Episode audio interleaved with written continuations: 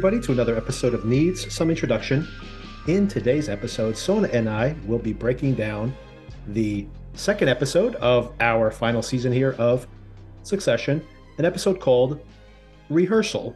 Before we get to that, just very minor show notes. We are primarily just covering these two shows, Succession and Yellow Jackets, and uh, we have some a bunch of new listeners for both of our coverage there. So check out other shows you might be interested in. If you have Showtime, maybe you're catching up on Your Honor. We covered that show recently. If you have HBO, uh, you may be catching up on The Last of Us. So check out those. I think there's a lot of overlap probably with The White Lotus as well as Succession and probably with Yellow Jackets as well. We covered that show, very popular show for us back in December. So check that out as well. Check our backlog, lots of shows there you may want to catch up with. And with that out of the way, I'm not going to do any recommendations. These shows, Philip, our runtime, are giving us lots of good quality conversation. And I think this episode, Sona, is going to be a very interesting conversation. The first question I have for you, right off the bat, this episode is called Rehearsal, not the rehearsal, just rehearsal. And I was curious, what do you think that might mean in the context? Obviously, there's the obvious fact this is the rehearsal dinner for Connor's pseudo wedding. That, of course, factors importantly here. But is there another rehearsal you see? Is there anything else you see there metaphorically? I don't know if rehearsal is the word I would use to describe what I feel like is going on, but it almost yes. Mm-hmm. feels like kind of like a dry run for like yes. everybody strategizing and there are takedowns of each other, right? In right. my mind, that wouldn't be quite a rehearsal. I'm not sure what I would call it. Maybe a dry run, which I guess is a rehearsal. so we're a full circle. There's obviously a dynamic that's playing out here over and over and over again on the show, by the way. We have this maybe the most earnest version of it with the littlest artifice, or maybe I should reverse that. You think about the conversation we saw between Logan and Kendall last year that almost caused him to commit suicide. There was still a real anger to Logan's uh, performance there. And now it's almost flipped over because now this is something that Logan wants.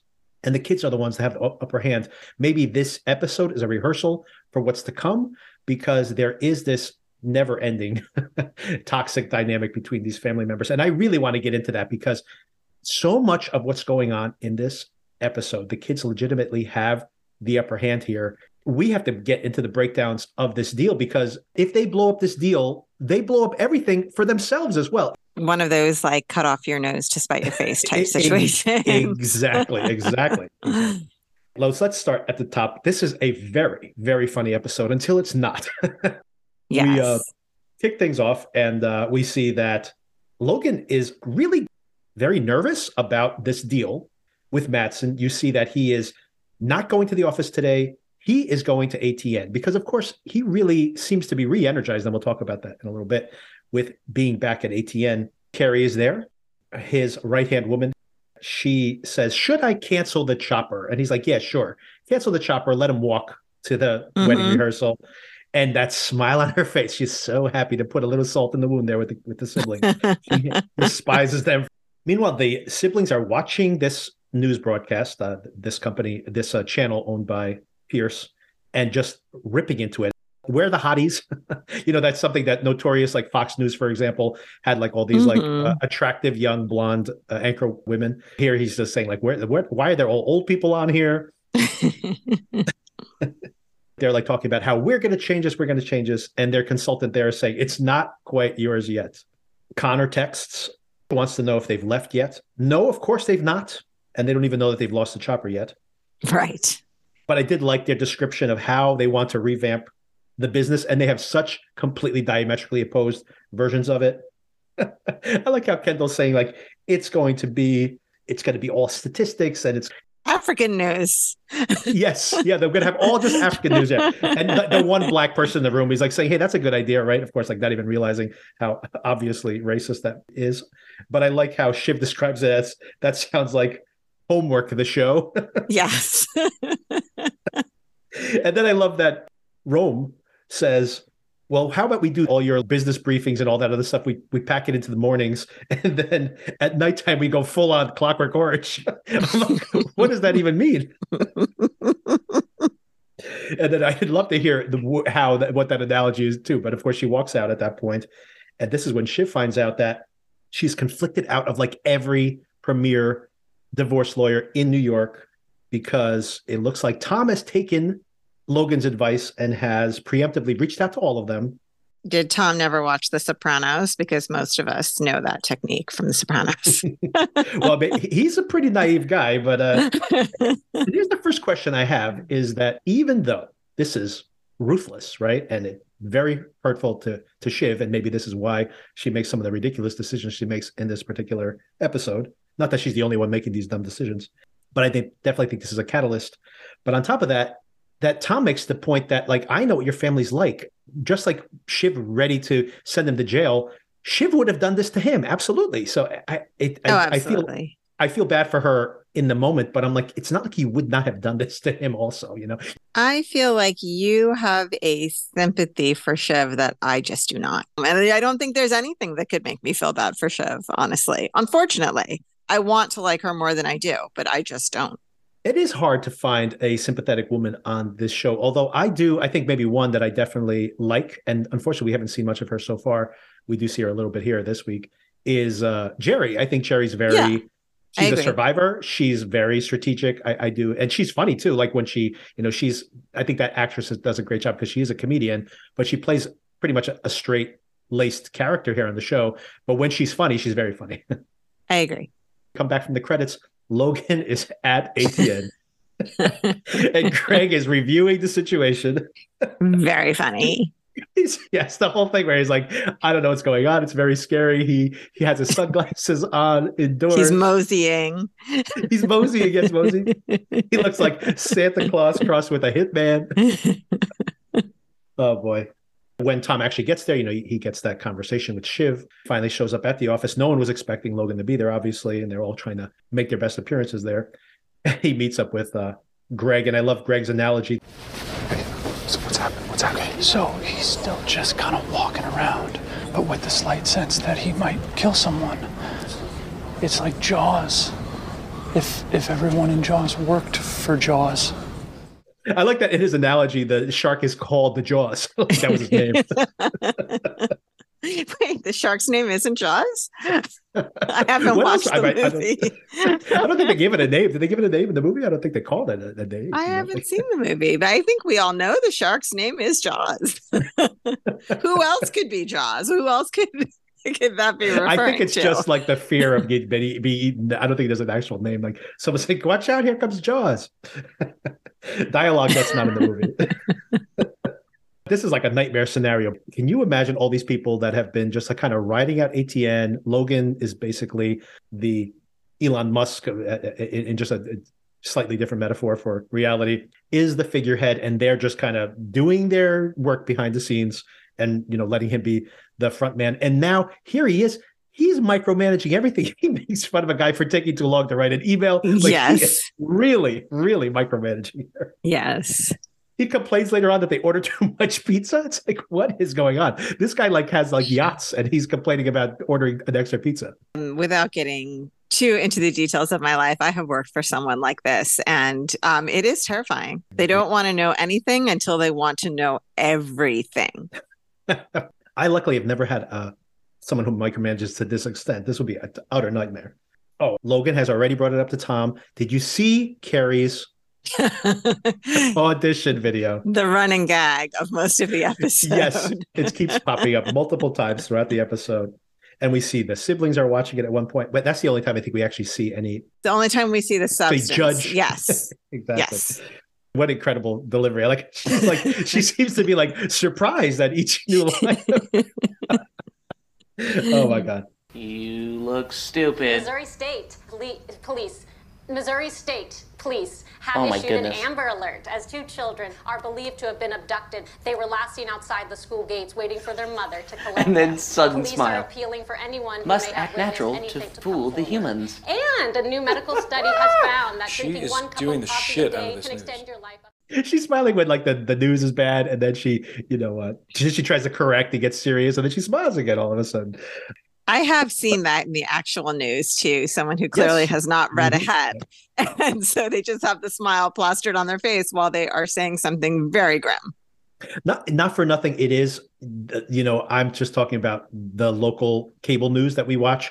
The anchors are really not that much better at what they're doing versus what she's doing there.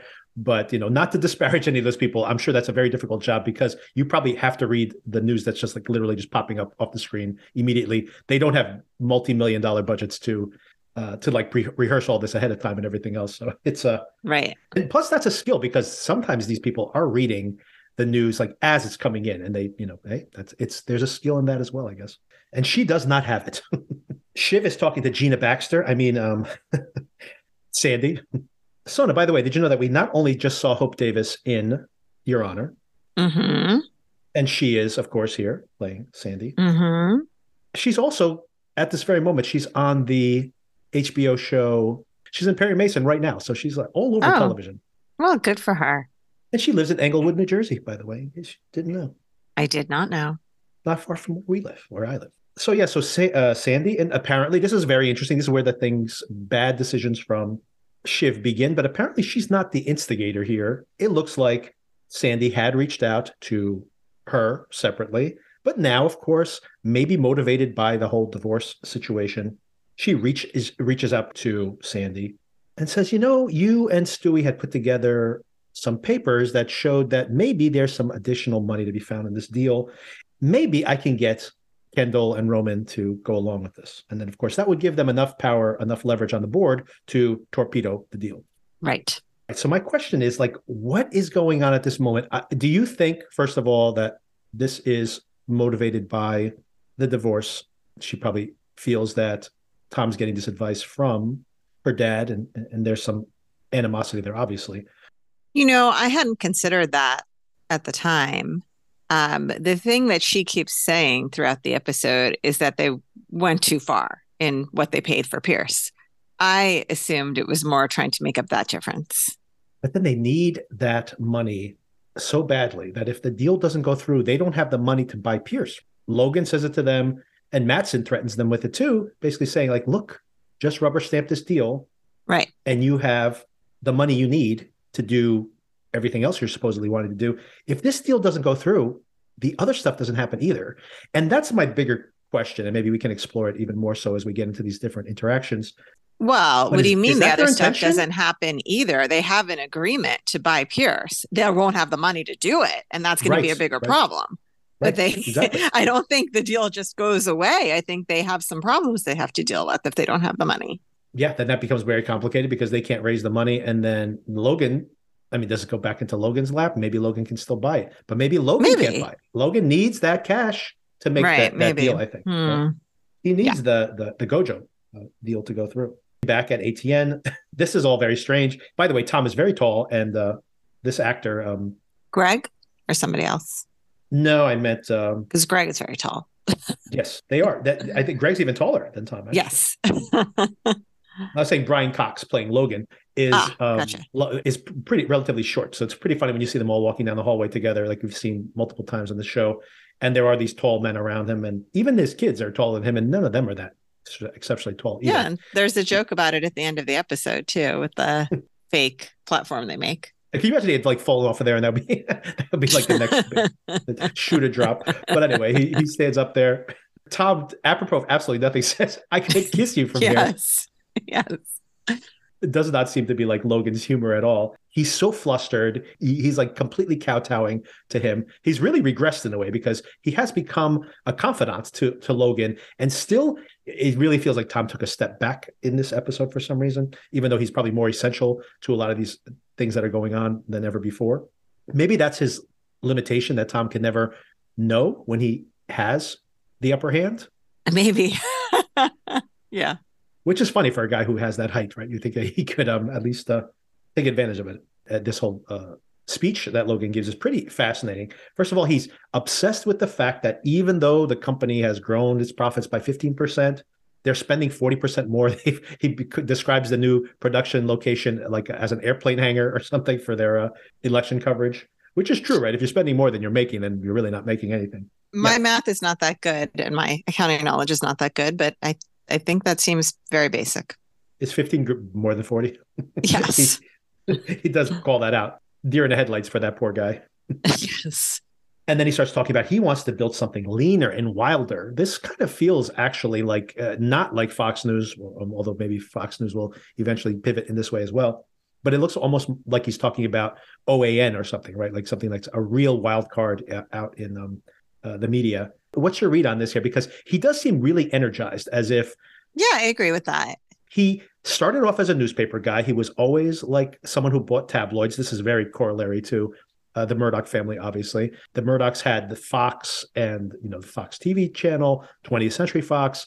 They become a massive, massive company that had very complicated holdings, and then they sold off all those holdings to not to a, a tech troll like Matson, but they sold it to Disney, right? So they sold off all their proper all their entertainment properties to Disney. And of course, now they've maintained the news business, right? So in a way, it's going back to roots again. And maybe that is what is giving Logan some juice here. Yeah, I mean, he definitely seemed excited and revitalized by the idea. For him, I think maybe his life has become kind of old hat. There could be something exciting about being back on the ground, kind of.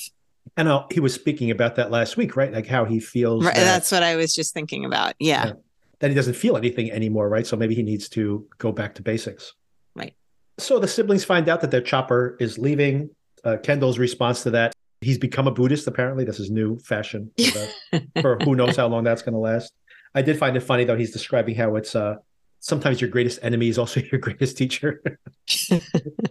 he also has some other platitudes here. He says, like, be like water at one point, like for no real reason at all, just because someone's upset. and I do like that Roman calls him out like he's a Buddhist, but he's wearing Tom Ford. yes. So then we see Logan with Karolina, and they go into the office to meet with Gerri and Hugo. Fisher Stevens playing Hugo. They're laughing at the video, which of course has been making its rounds. and this is great, where he just doesn't want to share his screen. Yes, it is. It really is.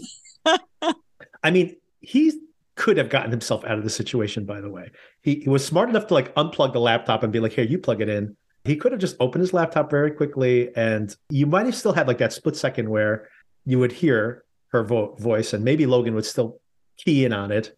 But having it right there up on the screen, just very bad decision making there for him. I don't disagree with you, but as someone who can be kind of tech challenged, I completely understand how it happened and I understand the panic of it. Remember, you told me once you were doing a presentation and your chat windows were coming up and people were complaining about oh each other. Oh my God. Yes. no, I did that to someone else. Someone was sharing their screen. Yeah. The analysts had been talking about how this one person member team was crazy. I had not been interacting with the team. And then I was hearing the chatter during this meeting. And uh, I sent the message going, You're right. You're right. He is crazy. And uh, that's the screen that was being shared, shared at that moment. So uh, throwing myself and the other person under the bus simultaneously. Very efficient. We fired him soon thereafter, so it wasn't so bad, but it was a little humiliating at the moment. Oh boy. When that popped up on screen, I was like, oh, oops. I can't imagine how your heart must have dropped. oh, it literally did, yes. Interesting in this meeting, by the way, Gerri seems to just be trying to get this deal across the finish line. This is the, once again just the fascinating aspects of this episode. Gerri seems to be the one to be like, let's just get this deal done. You know, Matsson wants to have like this kind of handshake moment. She's trying to put as positive a spin on it as possible. Logan is furious about this, saying like he's just trying to humiliate me. He's been such a prick since he signed the deal and he doesn't tr- trust her. He literally cuts her out of the meeting the next day when we get to that point later in, in the show. But this is so crazy because she seems to be the only one that is focused on let's get this deal done. If Logan is worried about this deal not going through, then how is that handshake going to be so detrimental to him? Is he so caught up on his ego that some of the decisions these people are making are purely emotional? They supposedly have their livelihoods on the line, and it, it's just yes. baffling them. The siblings arrive at the rehearsal dinner in Manhattan and they get ambushed by Stewy and Sandy.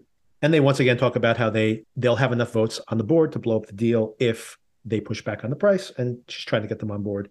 And even though they keep blowing them off, they are definitely thinking about doing this, obviously. It seems to me, you know, Shiv yes. is the one really pushing this. I think, you know, Kendall and Roman's knee jerk reaction is like, why would you take that risk? It makes no sense, even if it is true.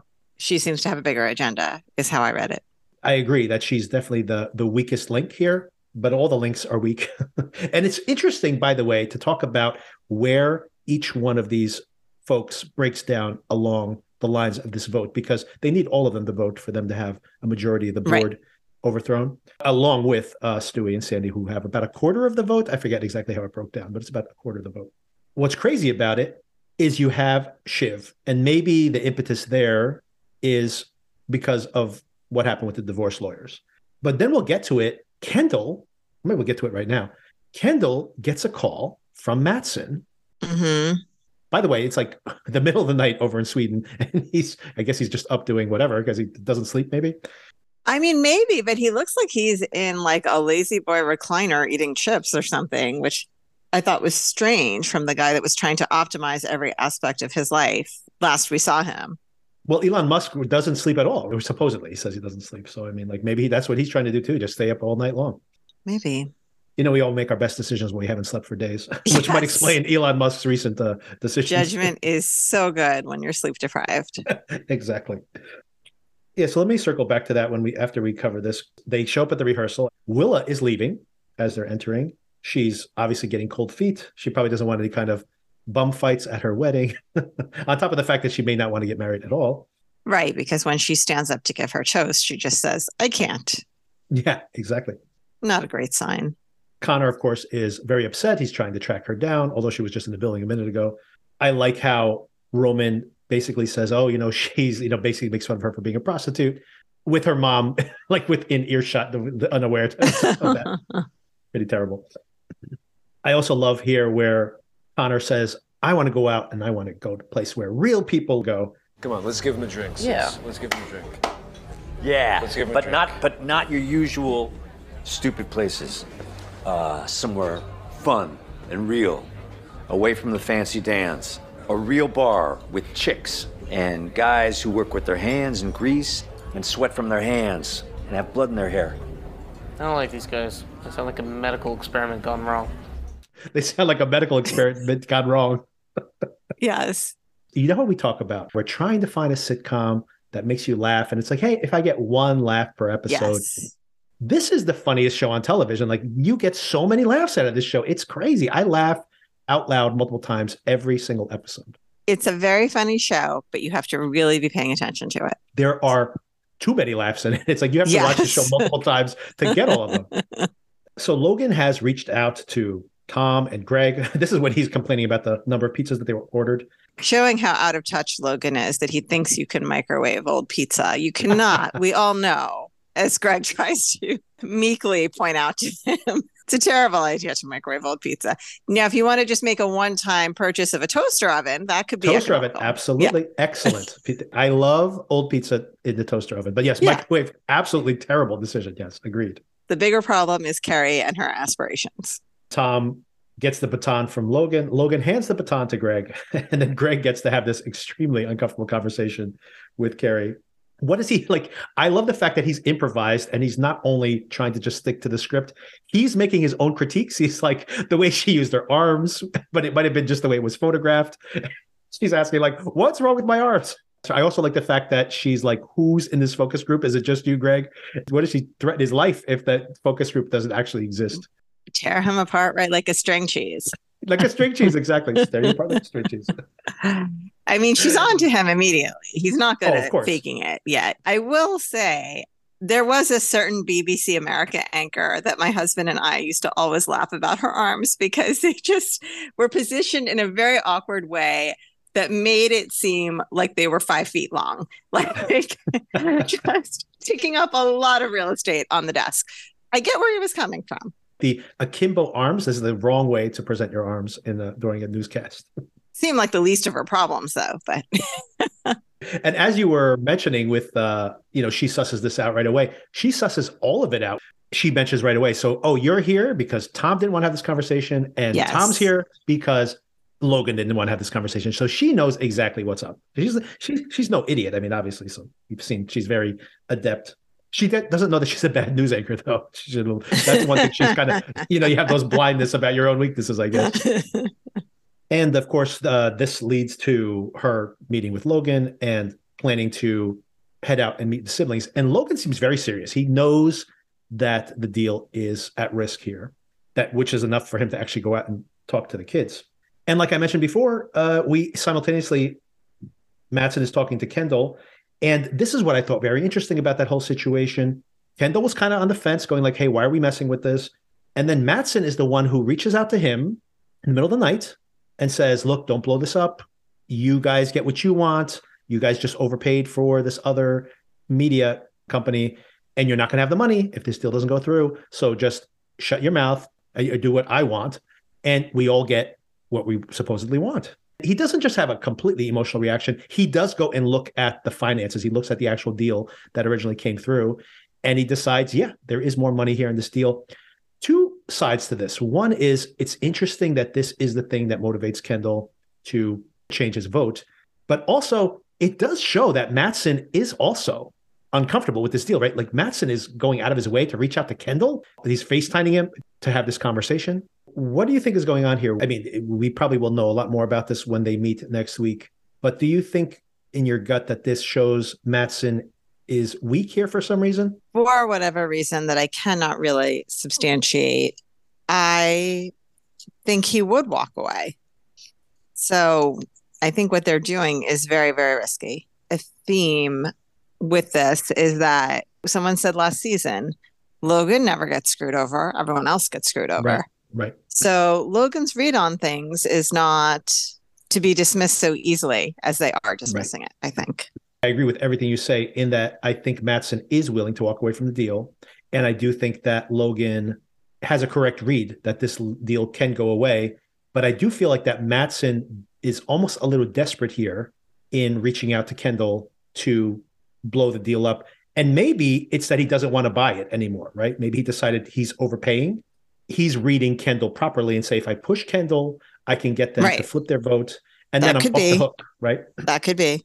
I mean, if you want to do the Elon Musk analogy again, Elon Musk was like, "I'm going to buy Twitter," and then he was like, "No, I'm not buying Twitter," and he's like, "Oh no, I'm stuck buying Twitter," right? So uh-huh. maybe this is a this, maybe this is the I'm not buying Twitter moment, right? So, and this could be his out, and that could also be why Logan knows he's not going to get a better deal than this. True. Also, we find along uh, out along the way that Roman has been in contact with his dad just for the birthday. Yes, and it was uh, suspiciously warm when he said, "Take care." yes, I like how they're reading his phone. That could be, could be a nightmare to read his phone. By the way, yes, we all know. Kerry and Logan are headed to the karaoke bar. Alan Ruck, by the way, right? So you know, I've known him obviously since Ferris Bueller's Days off, Day Off.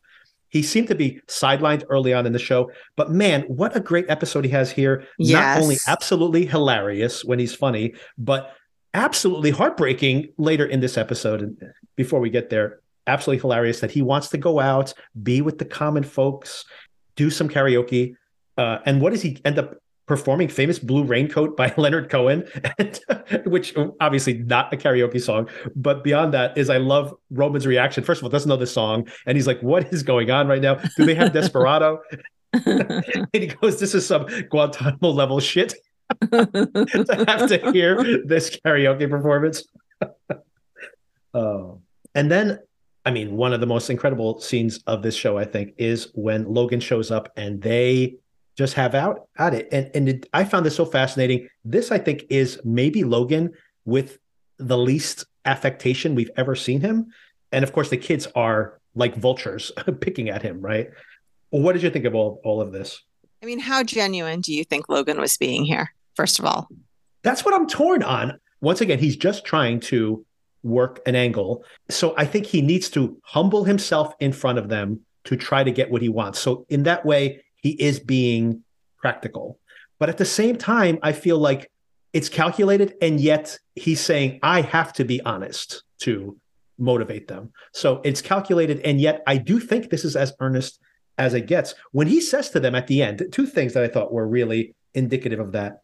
When Shiv has a near, a near nervous breakdown because she's like, I cannot believe anything you say anymore. You're a human gaslight. His response to that is just, fine. And he stops fighting. It's like he doesn't want to fight anymore. And then he ends everything, ends it with, I love you, but you are not serious people. And I mm-hmm. really do think that that is absolutely true. At that moment, he's telling them the truth. And I also feel that when you see him walking down the street later on, he's not his usual blowhard persona. He seems to really be reflecting on the situation, not necessarily reflecting on like, oh, I feel terrible about all the things I've done, but more like reflecting on like, how has this all come to this? I do think the I love you was genuine. I think it was a blend of genuine emotion and strategy. Yes, yes. I was really happy that when he said, You need an apology, I apologize. Roman had the sense to ask for what. Yes, right? I love this pushback because you think he's the biggest one who wants to get his belly, belly rubbed by daddy, so much so, but he's the one who pushes back. I thought that was totally fascinating. And I've been in that position in my life. I think everyone has, where someone says, I'm sorry. And you say, like, for what? Like, do you even understand? What this conflict is about, right? right? Because it's usually not about the thing that you're disagreeing with in that moment. If it's someone you have an ongoing relationship with, it's usually about much more and the dynamic in the relationship and things that have happened over time. That this is just the most recent manifestation right. of the apology, the vague apology, and some of that other stuff was more just trying to get the deal done. Right. I do think the I love you was genuine. And I do think for the gazillionth time, Logan is trying to tell them, I got where I am because I'm good at this, right? Right. Like, exactly. You don't know better than me just because you were born into this and I have provided right. these opportunities for you, which is kind of like the constant push and pull of this show. Should these kids be allowed to stand on their own and make their own decisions, or are they completely ill equipped to do so because of what they were born into? Once again, to my dismay, I find myself siding with Logan, who I know I'm not supposed to like, but I think he makes a lot of sense. I think it might have been Jesse Armstrong that was talking about this in between seasons. His read on Logan is that primarily Logan does want to have a successor from his family. He wants one of these kids. So sure, that makes sense. A lot of this is a trial by fire where he's trying to say like which one of these can actually cut it and he honestly, earnestly does not think they can. So I think that to your point, that is a sympathetic perspective to have. And not that we should sympathize with any of these people, honestly, but as far right. as within the dynamics of the family, he may never accept the negative things that he did to these kids. But at this moment, he wants a successor for everything he he built. And he's disappointed that they cannot step up, right? They none of these mm-hmm. kids will be the, that successor. Okay, three more scenes. As he's walking down the sidewalk, he decides he has to meet Matsson face to face. And this actually means that he's going to head over to Roman's apartment to have a conversation with him. But before we get there, Connor has this absolutely heartbreaking mm-hmm. conversation with his siblings where he's like, you know what? I just needed someone to be here for me today on my rehearsal for my wedding. And of course, you guys are not really here for me. You're physically here, but you're not doing what I need. And he says, but that's okay Okay. I'm going home. Well, I'm sure she'll be in touch, Con. You know what? It's fine. Really? Yeah. The good thing about having a family that doesn't love you is you learn to live without it. What? Connor, that's You're not... all chasing after dad saying, Oh, love me, please love me. I need love, I need attention. Well, I think that's the opposite of what just happened. You're needy love sponges. And I'm a plant that grows on rocks and lives off insects that die inside of me. Jesus Christ, God. If Willa doesn't come back, that's fine. Because I don't need love. It's like a superpower. And if she comes back and doesn't love me, that's okay too, because I don't need it. Thanks for the party. You're welcome. Him being able to live without love is a superpower.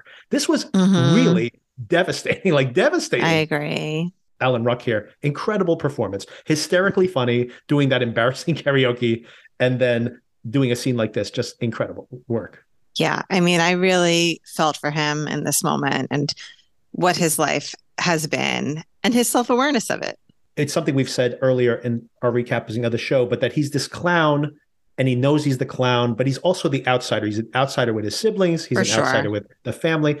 His mom is not around because of her mental issues. So he's been an outsider his whole entire life.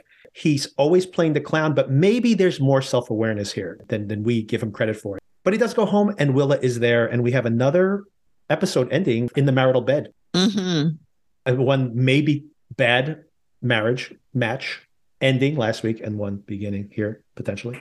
Roman shows up at home. Tom is there. Dad is there. Dad now is in full seduction mode here, trying to win over Roman. Mm-hmm. He knows Roman's the weak link, but at the same time, he says to him, "He, you know, smart people know what they are. He knows that he's a fire breather. He calls him, and I have to say that Roman here for a moment might be now moving up the power rankings as the potential successor. Although I feel like that's not going to happen. I think that this is going to be a straw man. He's going to put him there as the potential successor, as his favorite, but only as a way to manipulate the other siblings. And, and I feel bad for Roman. I think Roman's going to end up getting the worst of this. I was thinking all of that as well. And then thinking maybe I need to put Gerri onto this list of likelihood being the successor. It's very possible. And not only that, I also get a sense in watching this episode that there might be some larger scheme that Logan might know more about than that he that he's letting on, or maybe not. That there might be other powers that, for example, maybe Stewy, Sandy, and Matsson are pulling strings because that phone call to Kendall right then, maybe he just had a call with Sandy. You know what I mean? Like I feel Mhm, like maybe mhm. there's something bigger going on here. All right, so that takes us to the end of the episode. And uh Sona, did you have any speculation, any final takeaways from this particular episode?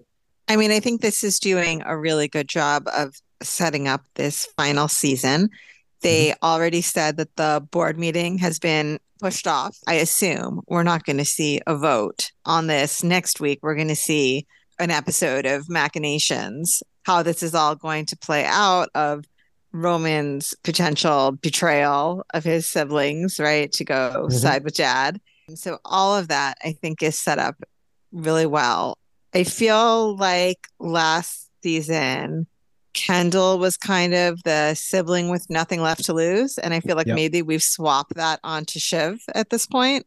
Mhm. She's just going to go, you know, I don't care, burn it all down. It doesn't matter to me anymore, which I think would be interesting to watch. The discussion we had about how much of what Logan says to his kids is genuine and how much is strategy, I would speculate is going to be kind of a recurring theme in this final season. What does he want from his kids and expect from them and think that they're capable of, both good and bad? What are your thoughts? I have a lot of things that I was thinking about after this episode, and you're touching on some of them. One is I'm really interested in the final moment there with Roman because maybe it's all just a way to drive a wedge, but theoretically, it could also leave Logan exposed because if Logan's making some bad moves here, now Roman's on the inside. And we know that he's always had a dual loyalty, right? He's ratted out his dad to the siblings, he's ratted out the siblings to his dad, right? He's really like the one in the middle that is, you know, in a way, it's like this weird power dynamic over him who controls him. Mm-hmm. But I do think that speaking of Logan being manipulative and earnest at the same time, I think he's not wrong that he needs Roman. Mhm. Roman had this weird dynamic with Matsson, and I think his dad wants him there because he wants to. I, I mean, it was Roman who made this thing happen in the first place, and then Matsson disposed of him, and even that was almost like an S and M play from Matsson. So he knows that this thing is there between Roman and Matsson. They have this kind of weird troll game seeks game in a way, right? Mm-hmm. And I wonder if that is in the moment, Logan wants to use that. I- Is Roman going to expose himself as someone who's like maybe the heir to the throne in a way?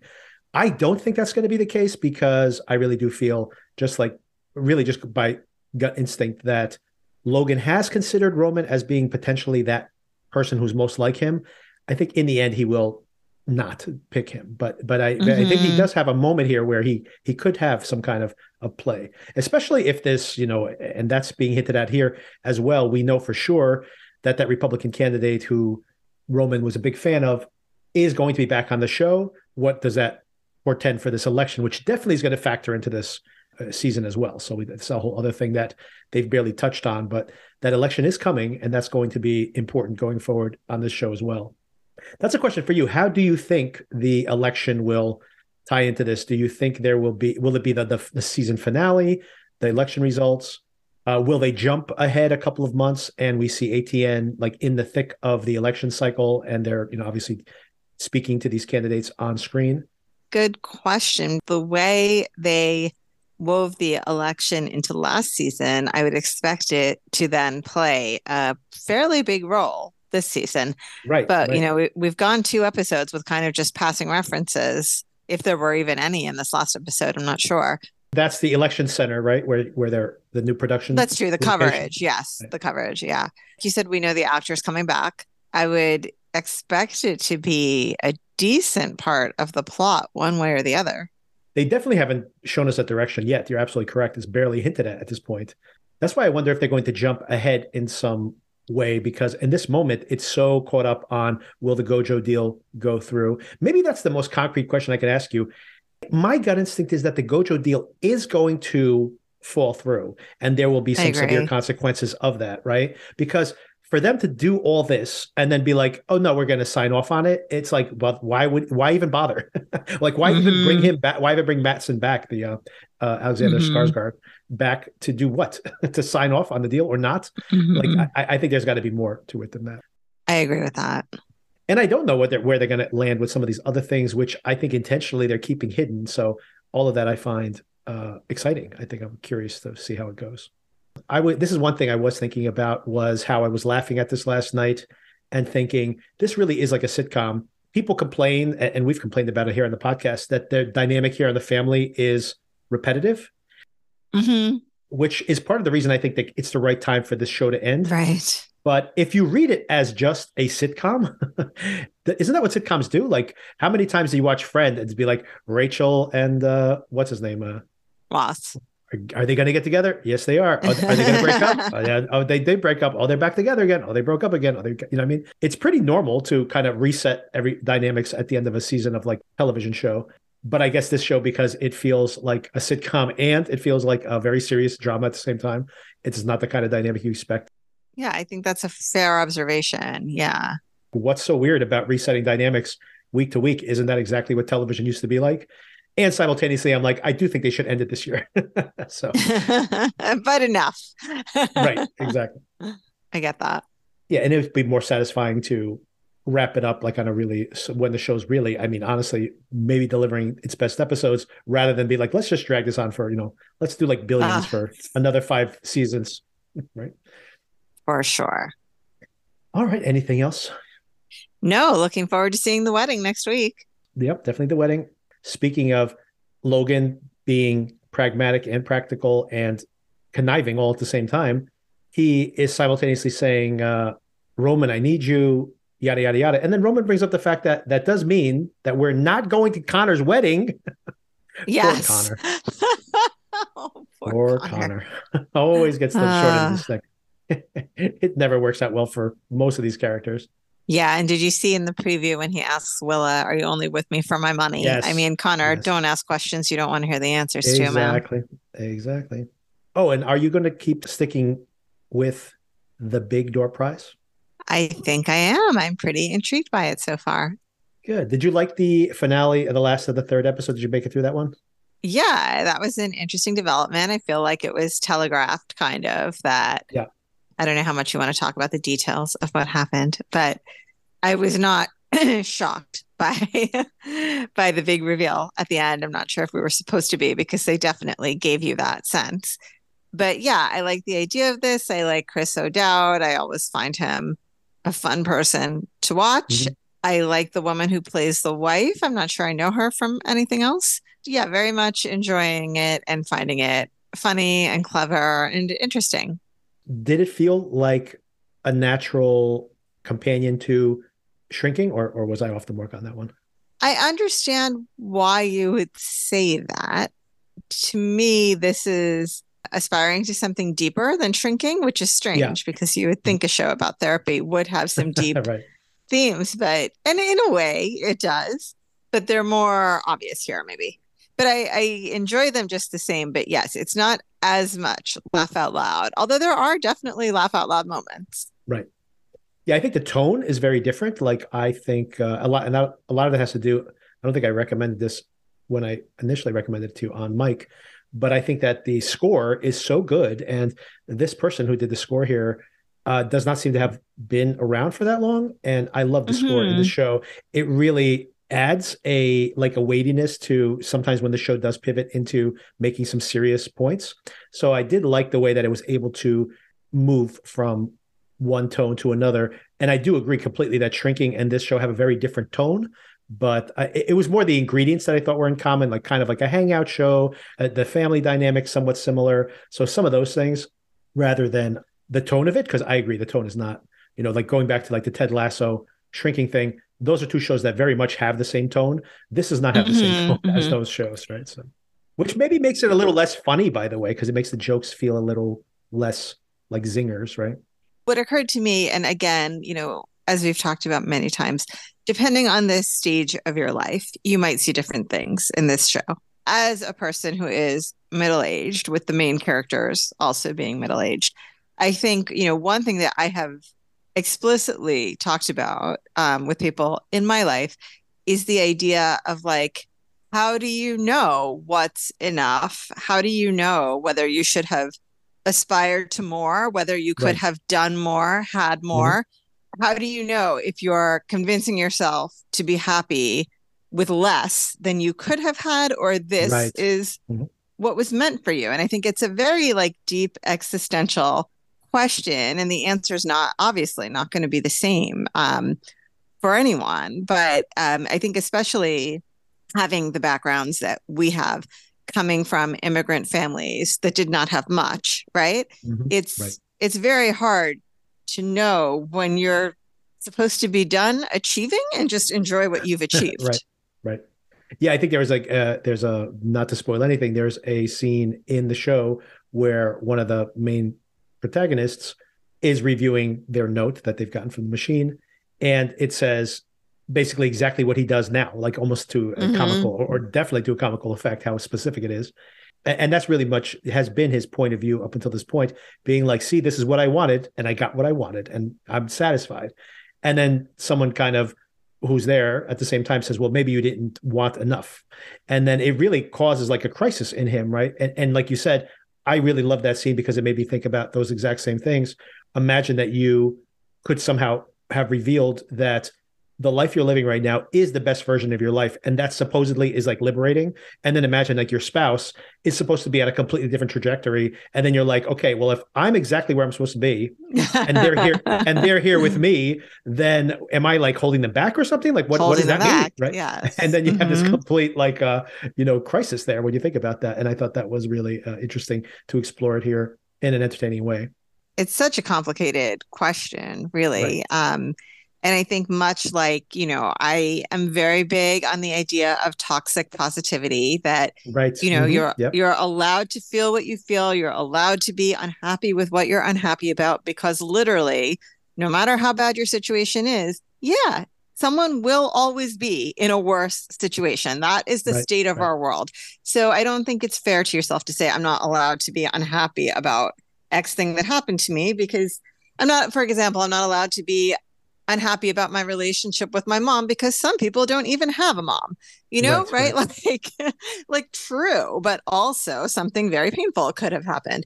And i think you know this kind of um gets at that idea in a way of like right someone will always have more than me. Someone will right. always have a bigger house. Someone will always have more money. Someone whatever your measure of success may be right? Someone will always be more centered, be more zen, be more self aware, be more self actualized. Whatever your measure is, someone will always have more. So, how do you know when to stop looking at like how much more there is to, to get or to be? Right. It's like kind of a weird reversal when you think about succession. Here you have everything you could want. And then when the only thing that matters anymore is like these like manipulating people. So it's like it, it like leads to cruelty in, a way, right? so yeah, it's just kind of interesting to think about, like you know, how, when you're aspiring, when should you stop aspiring? When should you appreciate what you have? And if you are appreciating what you have, then maybe you didn't, you know, wish for enough. Mm-hmm. I kind of got lost in my own argument there, but well, it's very philosophical, so I can understand why. In succession terms, was there more juice to squeeze? yeah, exactly. All right, I will let you go and thank you again for the conversation. Thank you. And we will be talking Yellow Jackets later this week. Yep. Let's see what's on the menu next week at Yellow Jackets. Get it? Get it? Oh boy. Hopefully it's vegetarian next week. I think they're still the freezing, so there's no vegetables. All right, I'll let you go. Okay, talk, talk to you later. Bye. Did you ever go clear? Oh, the last time we saw you, you looked so much older. Your famous blue raincoat was torn at the shoulder. You'd been to